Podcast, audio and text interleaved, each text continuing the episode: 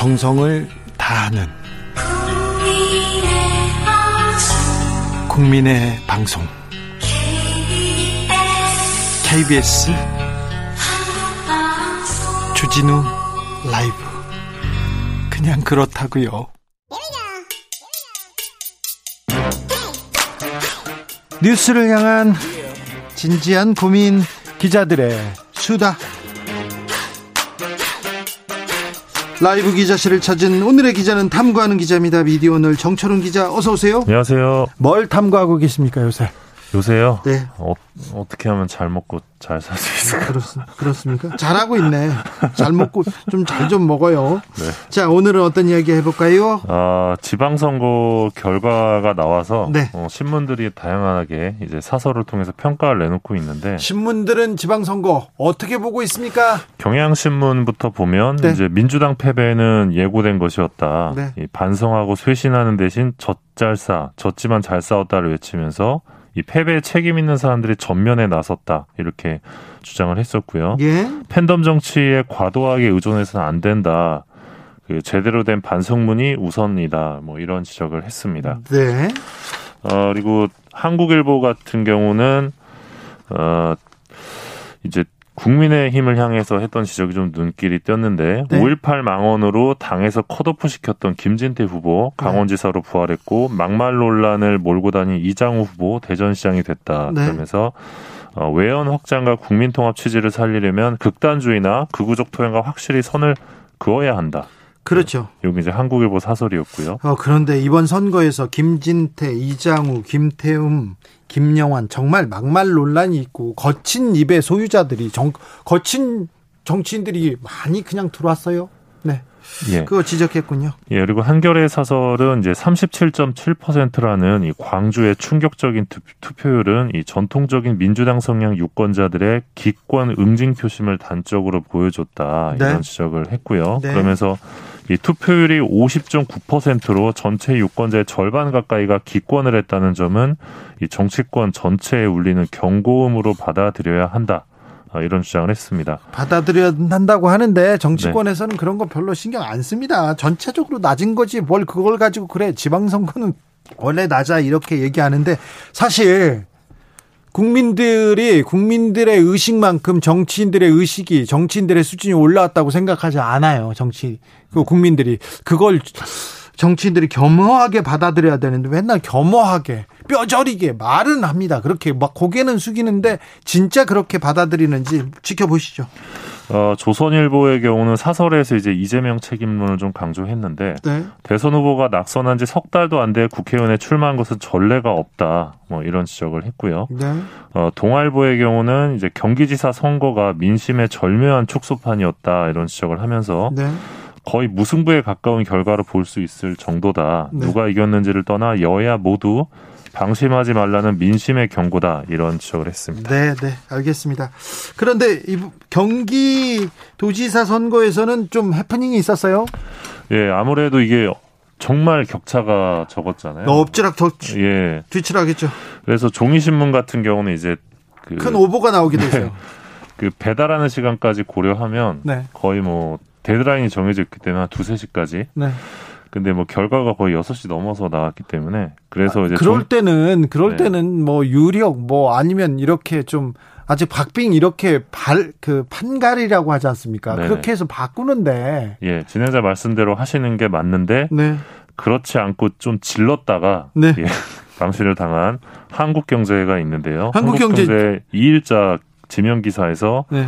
이 최대 승부처 경기 접수한 김은혜 단숨에 여권, 여권 간판 주자로 이렇게 냈어요, 아예. 네, 이런 기사를 네, 사면에 냈습니다. 이렇게 인쇄해서 보냈어요. 예, 아 그래서 얼마나 참 참담했을까 편집자 입장에서 부끄럽네요. 예. 왜 근데 이런 데다가 도박을 걸죠? 확신했나 봅니다. 아, 뒤집히지 않을 것이다. 네. 네. 어 그래서 한국 경제가 이제 다음 날에 이제 사과문을 냈고요. 예. 어, 신문 제작 시간상 한계가 있었지만 무슨 한계예요, 이거는. 정확하지 못했던 네. 기사 네. 사과 사과드린다고 했고요. 한국 경제 너무 지르는 너무 뭐 네. 앞서가는 기사 많이 나옵니다 요새. 예 그리고 이제 또 경기권 지역 신문이죠 기호일보의 경우도 네. 지면에서 여기는 이제 일면톱으로 김은혜 당선 예 후보 사진을 올리면서 네. 또 역시 오보를 내서 사과를 했고요. 네. 또 뉴스원 민영통신사인데 네. 여기 같은 경우는 새벽 3시 반쯤에 어, 71년생 김은혜 첫 여성 광역 단체장 새 역사라는 기사를 썼다가 어, 제목을 수정한 상태입니다. 네. 정확하지도 어, 않게 그렇게 앞서는 갑니다. 네, 뭐 이런 식의 해프닝들이 조금 있었습니다. 네. 다음으로 만나볼 이야기는요. 어, 지난 16일 날 네. 서울시청 브리핑실에서 네. 기자들이 PT를 했다고 합니다. 기자들이 PT요? 예, 프리젠테이션 네. 했다는 건데 아, 이 발표 프레젠테이션을 발표했던 발표자들은 이제 서울시를 취재하지만 서울시 출입 기자단에 속해 있지 못한 이 비출입 기자들이었고요. 누구한테 합니까? 어, 심사위원들은 기자단에 속해 있는 이 출입 기자들이었다고 합니다. 아, 참. 네, 그래서 씁쓸하네요. 예, 그래서 브리핑실에 출입 기자들이 앉아서 딱 이제 심사를 하고요. 네, 앉아서 이렇게 심사해요. 예, 밖에 복도에는 이제 발표를 앞두고 있는 아홉 개 매체의 비출입 기자들이 서 있거나 네. 앉아 있다고 합니다. 네. 순서가 되면 비출입 기자들이 브리핑실에 들어가서 네. 이 출입 기자들 앞에서 PT를 한답니다. 아, 이게 무슨 스우파도 아니고 예. 그 앞에서 지금 지금 경, 경연대회를 해야 되는 애. 예, 그래서 뭐 영상도 만들어 가지고 이제 예. 발표 시간도 3분 3분 안으로 끊어야 됩니다. 네. 그래서 면접을 기자들한테 본다고. 예. 그래서 우리 매체가 서울시를 어떻게 다뤄왔고 뭐 취재를 위해 어떤 노력을 하고 있다. 뭐 그러면서 어필을 하는 거죠. 출입 기자단에 넣어 달라고. 그러면 이제 출입 기자들 투표가 진행이 되는데 일 출입사당 한 표씩 행사할 수 있고 비밀 투표라고 합니다. 네. 어 그렇게 해서 과반 이상의 표를 받으면 등록 출입사로 등록이 되는데 참 황당하죠. 네. 기자단이 기자단이 꾸려져 있어요. 자기네들이 언제부터인지는 몰라도 꾸려져 있는데 다른 언론사 이제가 우리도 서울시 들어와서 취재하고 싶다 그러면 기자들한테 가가지고 면접 봐야 된다는 겁니다. 네, 요번 투표에서는 이제 JTBC랑 더팩트라는 언론사가 합류를 했는데요. 네. 어, 서울시 출입기자단이 이런 방식으로 1년에 두 번씩 신규 가입자 선발을 계속 하는데 계속 하고 있었어요? 예. 어, 근데 이게 기자단이라는 게 다들 아시겠지만 이게 네. 출입 기자들이 모여 만든 임의 단체입니다. 그렇죠. 뭔가 법적으로 뭐 부여된 어떤 권한이나 이런 게 없는데 어, 그래서 출입 기자 가입 여부도 기자단 자율에 맡기고 있어서 네. 운영의 폐쇄성에 대한 문제가 제기되고 있는 상황입니다. 잠시만요. 미디어 오늘 대통령실 출입 어떻게 됐습니까? 아, 그게 좀 저희도 의아했는데 지금 출입을 하고 있습니다. 하고 있어요? 예. 아 인수위는 어려웠는데. 예, 인수위는 못했는데. 못했는데. 예, 인수위 는 안 받아줬는데 대통령실은 받아주더라고요. 오, 그래요? 인수위 안 받아줬다고 이렇게 떠들어가지고 그런 거죠. 근데 저희가 또 청와대 출입 기자가 있거든요. 네. 근데 청와대 출입 기자가 보통 다 대통령실로 넘어갔기 때문에. 네. 그래서 갔군요. 안 받아주면 더 큰 일이 날 것 같아서. 네. 봐주셨는지 네, 잘 다니고 있습니다. 저는 기자실을 이렇게 출입하는 기자는 아니었는데요. 가끔 어떤 문제가 있어서 브리핑에 들어가고 싶다 아니면 기자회견장에 들어가고 싶다고 이렇게 하면은 어, 잠시만요. 그러면 간사가 옵니다. 주로 연합뉴스나 좀 연차가 많은 사람이 와가지고 저희들이 기자들 회의를 해보고 말씀드리겠습니다. 얘기해요. 그런데 주 기자님이 기사를 쓰셨고 뭐 핵심적인 내용을 뭐 뭐지 폭로했기 때문에 괜찮지 않을까요? 그러면서 들어갔다 와가지고 아 기자들이 좀 반발이 커가지고 어렵겠습니다. 그래서 기, 브리핑을 못 들은 경우가 너무 많았어요. 근데 이거 네. 이 이거 좀 너무 자존심 상하더라고요. 그렇죠. 네. 네. 그리고 그 시장 간담회, 서울시장 간담회 같은 경우도 출입 기자만 참석이 가능하다고 하고요. 그러니까, 그러니까 질문을 못 하는 거예요. 질문을 해야 되는데 질문을 안 해요.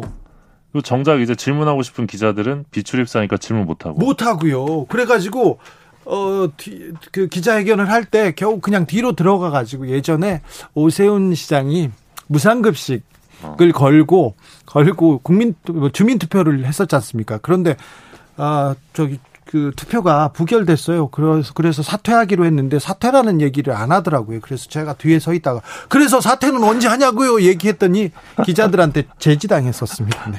자 다음으로 만나볼 얘기는요. 아, 예. 그래서 이 얘기 조금만 더 하면 네. 그 공식적인 그 서울시 만찬도 기자단이 아니면 참석을 못 하고요. 그리고 그래서 이제 기자단에 가입을 하려고 PT를 비롯해서 뭐 기자들한테 간식도 주고 선물도 주고 진짜요? 인사도 돌리고. 어휴, 예. 진짜 이건 너무한다. 예, 그래서 조금 문제다 네. 그런 얘기를 하고 싶었어요. 자, 다음으로 만나볼 얘기는요. 어, 참여연대가 최근에 이 문재인 정부 5년 검찰 보고서를 펴냈는데 네. 지난 5년간 검찰의 주요 수사를 선정했는데 네. 122건 중에 언론 언론인 관련 수사들이 좀 있습니다. 주요 주요 사건 좀 짚어볼까요? 네, 이명박 정부 국정원의 방송 장악 재수사가 하나 있고요. 네. 박근혜 정부 국정원의 최동욱 검찰총장 불법 사찰 재수사. 요건의 경우는 이 곽상도 민정수석의 혼외자 사찰 자료 유출 의혹과 관련해서 아, 이거는 어 권력과 언론의 정말 뭐라 더러운 거래였죠. 예, 조선일보의 단독 보도와의 연관성 그렇죠. 이거를 검찰이 밝혀주기를 원했는데 예, 밝히지 못했고요. 밝히지 않았어요. 왜 그랬는지 몰라요. 여기 검찰 출신 사람들이 많아서 그런지 서초구청에서 막 그 뭐그 뭐, 가족관계 등록부 예. 띄워주고 무단으로 띄워주고 막 그랬었잖아요. 맞습니다. 네. 예.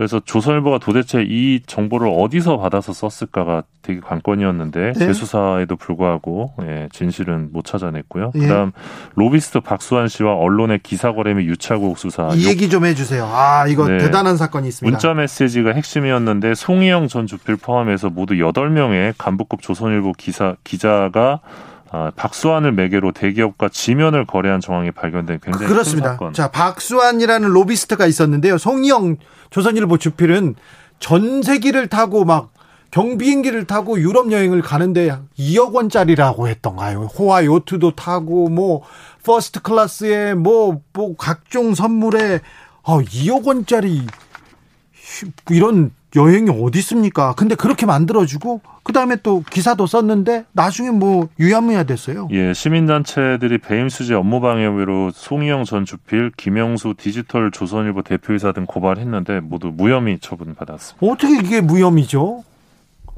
아직도 이해가 안 돼요. 왜 검사들은 조선일보와 이 로비스트 수사하지 않았을까요? 이 로비스트가 그 재벌 회장들도 벌벌 떨게 했거든요. 네, 맞습니다. 어우, 지금 봐도 그 문자를 봐도 너무 놀라웠어요. 음. 언론사 간부가 또 박수환 씨한테 청탁을 합니다.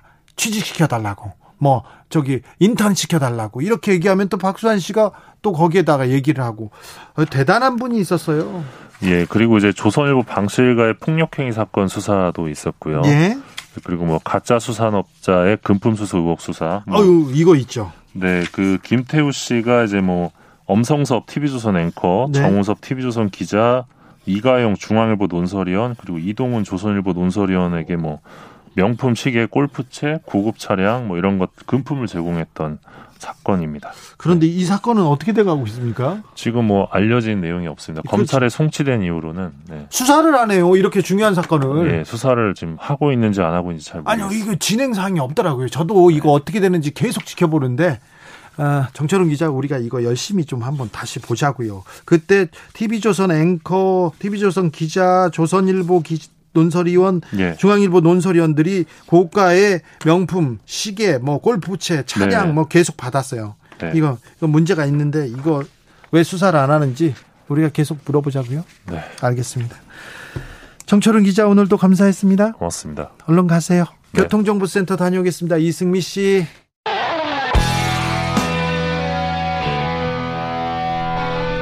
스치기만 해도 똑똑해진다.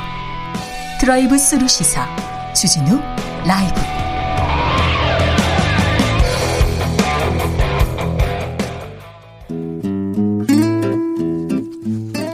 현실에 불이 꺼지고 영화의 막이 오릅니다. 영화보다 더 영화 같은 현실 시작합니다. 라이너의 시사회.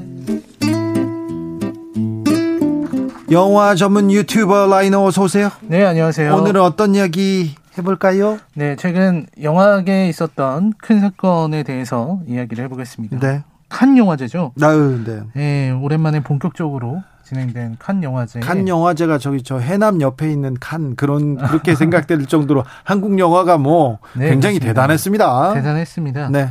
그래서 많은 대중들이 관심을 쏟았는데요. 네. 아, 그 중에 가장 크게 시선을 강탈한 영화는 두 작품. 네. 하나는 고레에다 히로카즈 감독의 브로커. 브로커고요. 네. 다른 하나는 박찬욱 감독의 헤어질 결심이었는데요. 그렇습니다. 둘 다 경쟁 부문에 초청을 탔죠. 예. 보로코에서는 우리 국민 배우죠. 네. 네 송강호, 송강호 배우가 네. 나무주연상을 받았고요. 네. 박찬욱 감독은 헤어질 결심으로 감독상을 받았습니다. 깐느박이 그 전에도 한 두 번 탄 것 같은데 네. 감독상은 네. 아니었습니까? 네, 감독상 이번에 어, 처음으로 네. 받은 거고요. 아 그렇습니까? 네, 이정재 감독도 화제가 됐어요. 네. 이정재 씨가 감독이 되어서. 네. 근데 워낙 인기가 많으셔, 많아지셔가지고 네. 네, 그 이제 글로벌 스타가 되셔서 네. 천하의 정우성 씨가 네. 이정재 씨 사진을 찍어주느라 열심히 진짜요? 네. 다들 저, 이정재 씨랑 사진 찍으려고 하면은 이제 정우성이 제가 찍어드릴게요. 예, 그랬어요. 예, 그렇게 하고 다녔던 아, 네. 그런 일들이 있었는데요. 네. 아무튼 영화가 공개되고 나서 박찬욱 감독의 헤어질 결심이 역대급 영화였다는 이야기가 돌았습니다. 네, 그러니까 황금 종려상 수상 가능성도 점쳐졌었는데요. 네. 네, 그래서 오늘은요 그 특정 영화가 아니라 네. 감독 박찬욱을 살펴보는 시간을 가져보려고 합니다. 깐느박 박찬욱. 네, 네 깐느박인데요. 네. 네. 박찬욱 감독의 데뷔작이 네 데뷔작은 이제 많은 분들이 예. 잘 모르고 계시는데 그러니까요. 다른 해가 꾸는 꿈이라는 작품입니다. 네, 다른 해가 꾸는 꿈. 네, 제목은 아는데 모, 모르겠습니다. 네, 이게 이승철 씨 나오는 이승철 씨가요? 네, 주인공이 이승철 씨입니다. 가수 이승철 씨요. 어, 그래요? 네. 노래 부릅니까? 아 그런 영화인데 연기를 해요? 네, 영화가 그렇게 이게 좋지는 않습니다. 대부작이 평도 그렇게 좋진 네, 않았어요. 네. 아니 그리고 되게 안 좋아서 안 좋았다고요 오히려? 네, 박찬욱 감독은 이제 자기 데뷔작을 예. 굉장히 부정하고 있습니다. 아 그래요? 아 이것은 그냥 재미로 만들었다. 네 데뷔작이 아니다. 아 그래요? 어우 깐느하게 또 네. 어두운 과거가 있군요. 이 92년도에 나온 작품인데 네. 네, 그리고 후속작이 이제 3인조라는 영화인데 그것도 3인조요? 네. 3인조를 박찬욱이 만들었습니까? 네, 네, 네. 오, 이거 좀 아, 뭐 네, 그렇습니다. 공동 경비구역 JSA 아니었어요? 네, 데뷔작이 아니었습니다. 3인조. 그래서 앞에 작품이 두 네. 개가 있었어요. 네. 그래서 그 두 작품이 둘 다 좋지가 못해서 이거는 뭐 극장 안 가고 뭐 비, 비디오로 빌려보는 분들이 많았을 그렇죠. 것 같은데요. 그래서 박찬욱 감독이 이제 특히 다른 해가 꾸는 꿈 이런 거는 네. 이제 현존하는 모든 비디오 테이프를 다. 다 모아서 다 부셔버리고 싶다. 아, 예. 아, 불태우고 싶다. 이런 말씀을 하셨고요. 아, 그렇습니까? 그리고 자신의 DVD 전집은 평생 나올 일이 없다. 네. 왜냐면 앞에 두 작품 때문에 어, 자신의 데뷔작을 공동 경비구역 JSA로 알아주셨으면 좋겠다. 아, 이런 말씀도 우스갯소리로 하셨습니다. KJJ님이 전 JSA 제일 좋아해요. 에블리님 박찬욱 작품을 막 좋아하진 않았지만 수상해서 기분이 좋아요. 얘기합니다. JSA 공동경비구역 JSA 아, 이거 좋았어요. 네, 근데 그래서 이 공동경비구역 JSA가 나오기 전까지 네. 박찬욱 감독님은 영화 평론가로 활동을 하셨습니다. 아, 그렇다. 네, 그래서 많은 분들이 이제 네. 그 영화 평론가, 영화 평론하는 사람들한테 네. 항상 이렇게 그렇게 잘 알면 네가 한번 만들어 봐라. 네. 이런 말씀을 하시는데요. 그래요? 박찬욱 감독은 그거를 보여주고 계신. 아, 현실에서 보여줬군요. 영화 평론가 출신으로. 대단한 대단한 얘기입니다. 근데 아무튼 첫 번째 작품이라고 꼽는다는 네. 그 JSA 공동 경비구역 JS로 가보시죠.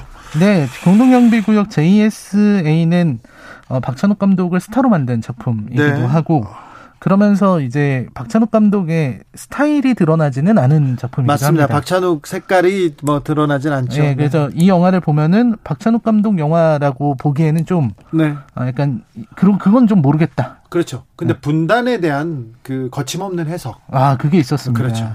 네. 남북 문제를 그때는 되게 많이 다뤘었죠. 네. 1990년대에서 2000년대 초반에 뭐 쉬리라든지 예. 뭐 실미도 태극기 휘날리며 이런 작품들이 전부 다 남북 문제였어요. 네. 통일에 대해서 우리가 논의하다 무산된 적도 있었고 네. 또 이제 김일성이 죽고 김정일 시대가 열린 점 네. 이런 부분들 때문인 것 같은데요. 이 JSA는 정말 독특합니다. 왜냐하면 남과 북 병사들이 서로 교류하고 그렇죠. 예.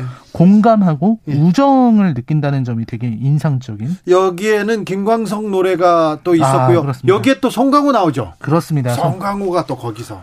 그렇습니다. 그래서 오늘 저도 그 두 얘기를 하려고 하는데요. 아, 그래요? 예, 김광석 씨의 음악으로 네. 이 공감할 수 있는 소재를 만들었다는 게 되게 인상적이죠. 네. 그래서 송강호 씨가 그 영화에서 김광석이 죽었다는 사실을 뒤늦게 알고 예. 굉장히 안타까워하는 슬퍼하는 네, 슬퍼하는 그렇죠. 장면이 있습니다. 네네. 이렇게 노래를 잘하는데 왜 그렇게 일찍 세상을 떠났느냐. 예. 그러면서 이제 술을 마셨다 뭐 이렇게 소회를 푸는 장면도 있거든요. 네. 그리고 또 이제 이런 부분들이 되게 인상적이었어요. 웃고 떠들고 이럴 때는 남북 그 군인들이 모여서 되게 친하게 친구처럼 지내는데 그렇죠 젊은이들이에요 그냥 그런데 상황이 어지러워지면은 네. 갑자기 서로에게 총부리를 겨누는 네. 그러면서 이제 정말 그 흥겨웠던 분위기가 얼음장처럼 차가워지는 장면들을 되게 잘 표현을 했습니다. 네. 그때 이제 그 남북 문제의 비극을 좀 압축해서 보여주는 그런 장면 같았고요. 네. 특히 이제 송강호의 입으로 했던 가장 중요한 대사가 저는 그거 같았어요. 네. 이렇게 둘이 이병헌하고 상대의 배우가 이렇게 총을 겨누고 있을 때 그러니까 잘 지내다가 네, 그거를 이렇게 말리면서 네. 내려놓으시라고 하는 대사가 있습니다. 네, 내려 내려 놓으시라고. 그게 어떤 그 박찬욱 감독의 강렬한 메시지였던 것 같아요. 네. 이제 둘이 양측이 서로 겨누고 있는 총을 내려놓자라는 네. 이야기였던 것 같습니다. 천안함 사건이 발생한 그날 그날 저, 저는 저 안중근 남북 공동 행사를 위해서 어, 하얼빈에서 하얼빈의 한 여관에서 북한 보이부 북한 사람들하고 같이 있었어요. 술자리였습니다. 그래서 화기애애한 자리였는데 갑자기 뉴스 속보가 떴는데 천안함이 어, 북한으로부터 피격당한 어. 것 같다. 이런 얘기를 듣고 나서 그 자리에 있는 사람들이 다 얼음이 됐어요. 표정이. 그때 이제 JSA 이 영화가 떠오르더라고요. 네, 어, 네. 이건 영화로만 본 건데 네. 기자님은 현실로 겪으셨군요. 네, 지나가시죠.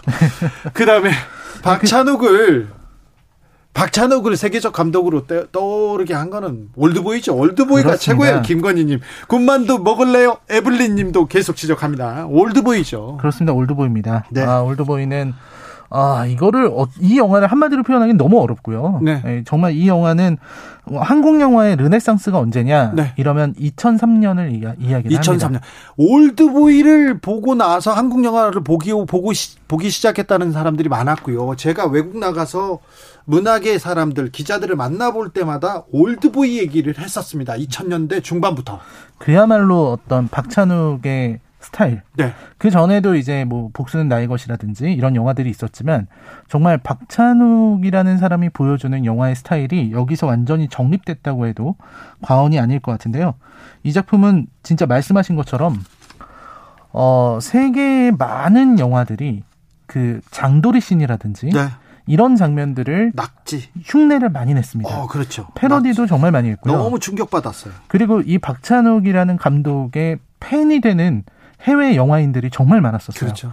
그만큼 이제 박찬욱 감독이 보여주는 특유의 스타일과 이런 것들이 압도적이었던 거죠. 박찬욱 감독과 작업을 같이 한 사람들이 카메라를 했던 사람들이 외국에 이렇게 또 네, 스카웃되기도 했죠. 네, 그렇습니다. 그만큼 네. 이제 너무나도 어, 선명한 이미지가 나왔기 때문인데요. 네.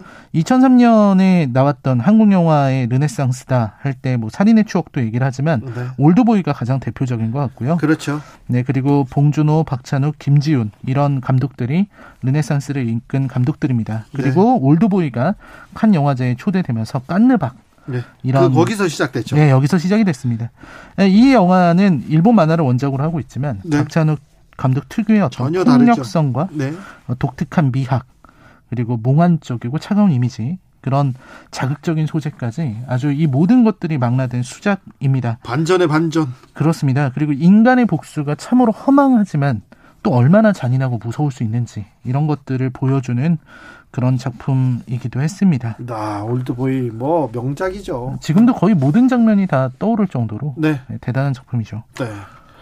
또 어떤 작품 또 가져오셨습니까? 네, 마지막 작품은 이제 최근 작품 중에서 또 하나의 깐느 네, 아가씨라는 아가씨 아가씨입니다. 네, 네, 아가씨를 그의 최고의 작품으로 꼽는 사람들은 굉장히 많았어요. 그러니까 사실은 이 박찬욱 감독의 스타일을 생각을 해보면 네. 이게 그 대중들에게 다가가기에는 조금 어려운 스타일인데 박찬욱 감독은 만드는 영화마다 많은 대중분들에게 또 사랑을 받는다는 게 대단한 것 같습니다. 와, 디테일, 미장센. 그렇습니다. 네. 그런 어떤 표현들이라든지 이런 것들이 네. 어, 일제 강점기를 다루는 이 이야기에 대해서 약간 논란이 있었던 건 사실인데 원작은 이제 소설이었고요. 그 핑거 스미스라는 소설이었습니다. 네, 그렇죠. 또 그리고 예, 술 작품인데 또뭘 네, 그런 그렇습니다. 걸까지. 네. 그래서 이 박찬욱 감독은 또 여기에서 이제 신인 배우였던 김태리 를 발굴을 했고요. 아 그렇습니까? 김태리 네. 배우가 여기서 이렇게 그렇죠. 성장합니까? 네, 이때 성장을 한 거죠. 네. 그리고 이제 김민희라는 배우가 어, 사실 엄 청난 엄청난 연기력을 보여줬어요. 네. 그 전까지만 해도 김민희는 미녀 배우였다 이렇게 네, 그렇게 평가하는 사람이 많았는데 아가씨에서 연기는 음. 정말 뭐 손꼽히는 여자 배우 아닌가요? 아, 정말 쉽지 연기력으로? 않았죠. 왜냐면 여기 또 연기가 이런 낭독극도 있었고, 네. 그러니까 어느 하나 쉽지 않은 연기들이었는데 네. 이걸 해내면서 어떤 신인이 아닌데도 마치 신인 배우를 이런 배우였나? 네. 자신의 능력이 이 정도라는 걸 개화시켰어요. 김민희의 재발견이었죠. 네, 김민희가 그런 걸 보여줬고요. 또 이제 어떤 에로스에 대한 박찬욱 감독의 확고한 태도들 이런 것들이 아가씨에서는 거의 뭐 완숙의 경제에 이르렀다 이런 평가를 많이 받고 있는 작품이 또 아가씨입니다. 네. 그래서 그 헤어질 결심에서는 따로 이제 성애 장면이 나오진 않는다고 해요. 안 나옵니까? 네. 박찬욱 감독이 깐에서 인터뷰한 걸 들어보면 네. 예, 탕웨이의 박찬욱이니까 예. 사람들이 너무 크게 기대할 것 같아서 네. 일부러 안 하기로 했다. 이거는 감독님 잘못하신 것 같습니다. 무슨 이런 예? 근데 제가 볼 때는 이미 아가씨에서 네. 이미 보여줄 걸 다 보여줬기 때문에 네. 예, 더는 할 이유를 못 느낀 게 아닌가 하는 생각이 듭니다. 아 그렇게 또 평론가는 그렇게 보시는군요. 네, 아가씨 때는 되게 아예 그 캐스팅 할 때부터 그거를 어 얘기를 하고 캐스팅을 했다고 하더라고요. 네. 네. 아무튼 제가 이, 이 워낙 박찬욱 감독의 작품이 많아서요. 네. 전부 다 소개해 드릴 수는 없지만 박찬욱 감독이 연출한 작품들 중에서 어떤 어떤 작품이죠? 이제 복수는 나의 것도 아, 꼭 추천드리고 싶고요. 네. 쓰리 몬스터라는 영화가 있습니다. 쓰리 몬스터는 크게 알려지진 않았죠. 네, 크게 알려지진 않았는데 그 한국과 일본과 중국 이렇게 나라들이 합작해서 세 편의 단편이 들어간 영화인데요. 네. 여기에서 박찬욱 감독이 단편 컷이라는 짧은 영화를 만들었는데요. 여기가 박찬욱 감독의 스타일이 되게 잘 이렇게 드러나 있는 그런 작품이라는 생각이 듭니다. 네. 그리고 이제 친절한 금자 씨. 네. 네, 친절한 김자씨도 너무 유명한 작품이지만 네. 정말 좋은 작품이라서 박찬욱의 스타일을 이제 곧 헤어질 걸심이 6월 말에 나오니까요. 네. 네. 미리 예습하고 싶으신 분들은 알겠습니다. 이런 영화들을 보시면 좋을 것 같습니다. 헤어질 결심 이전에 예습 깐는 박에 대해서 예습, 예습 딱 해봤습니다. 네. 네. 제가 어, 유승환 감독하고 다큐멘터리를 하나 찍었던 저 음. 간첩이라고 네네. 2008년인가 그런데 깐느박한테 전화가 와가지고 유승환 감독한테 야 너 그 기자 같은 이상한 애 어디서 데려왔냐고 그렇게 얘기를 해가지고 제가 옆에 있다 깜짝 놀랐었는데 네. 알겠습니다 시사회 박찬욱 감독 작품 살펴봤습니다 라이너 감사합니다 네 감사합니다.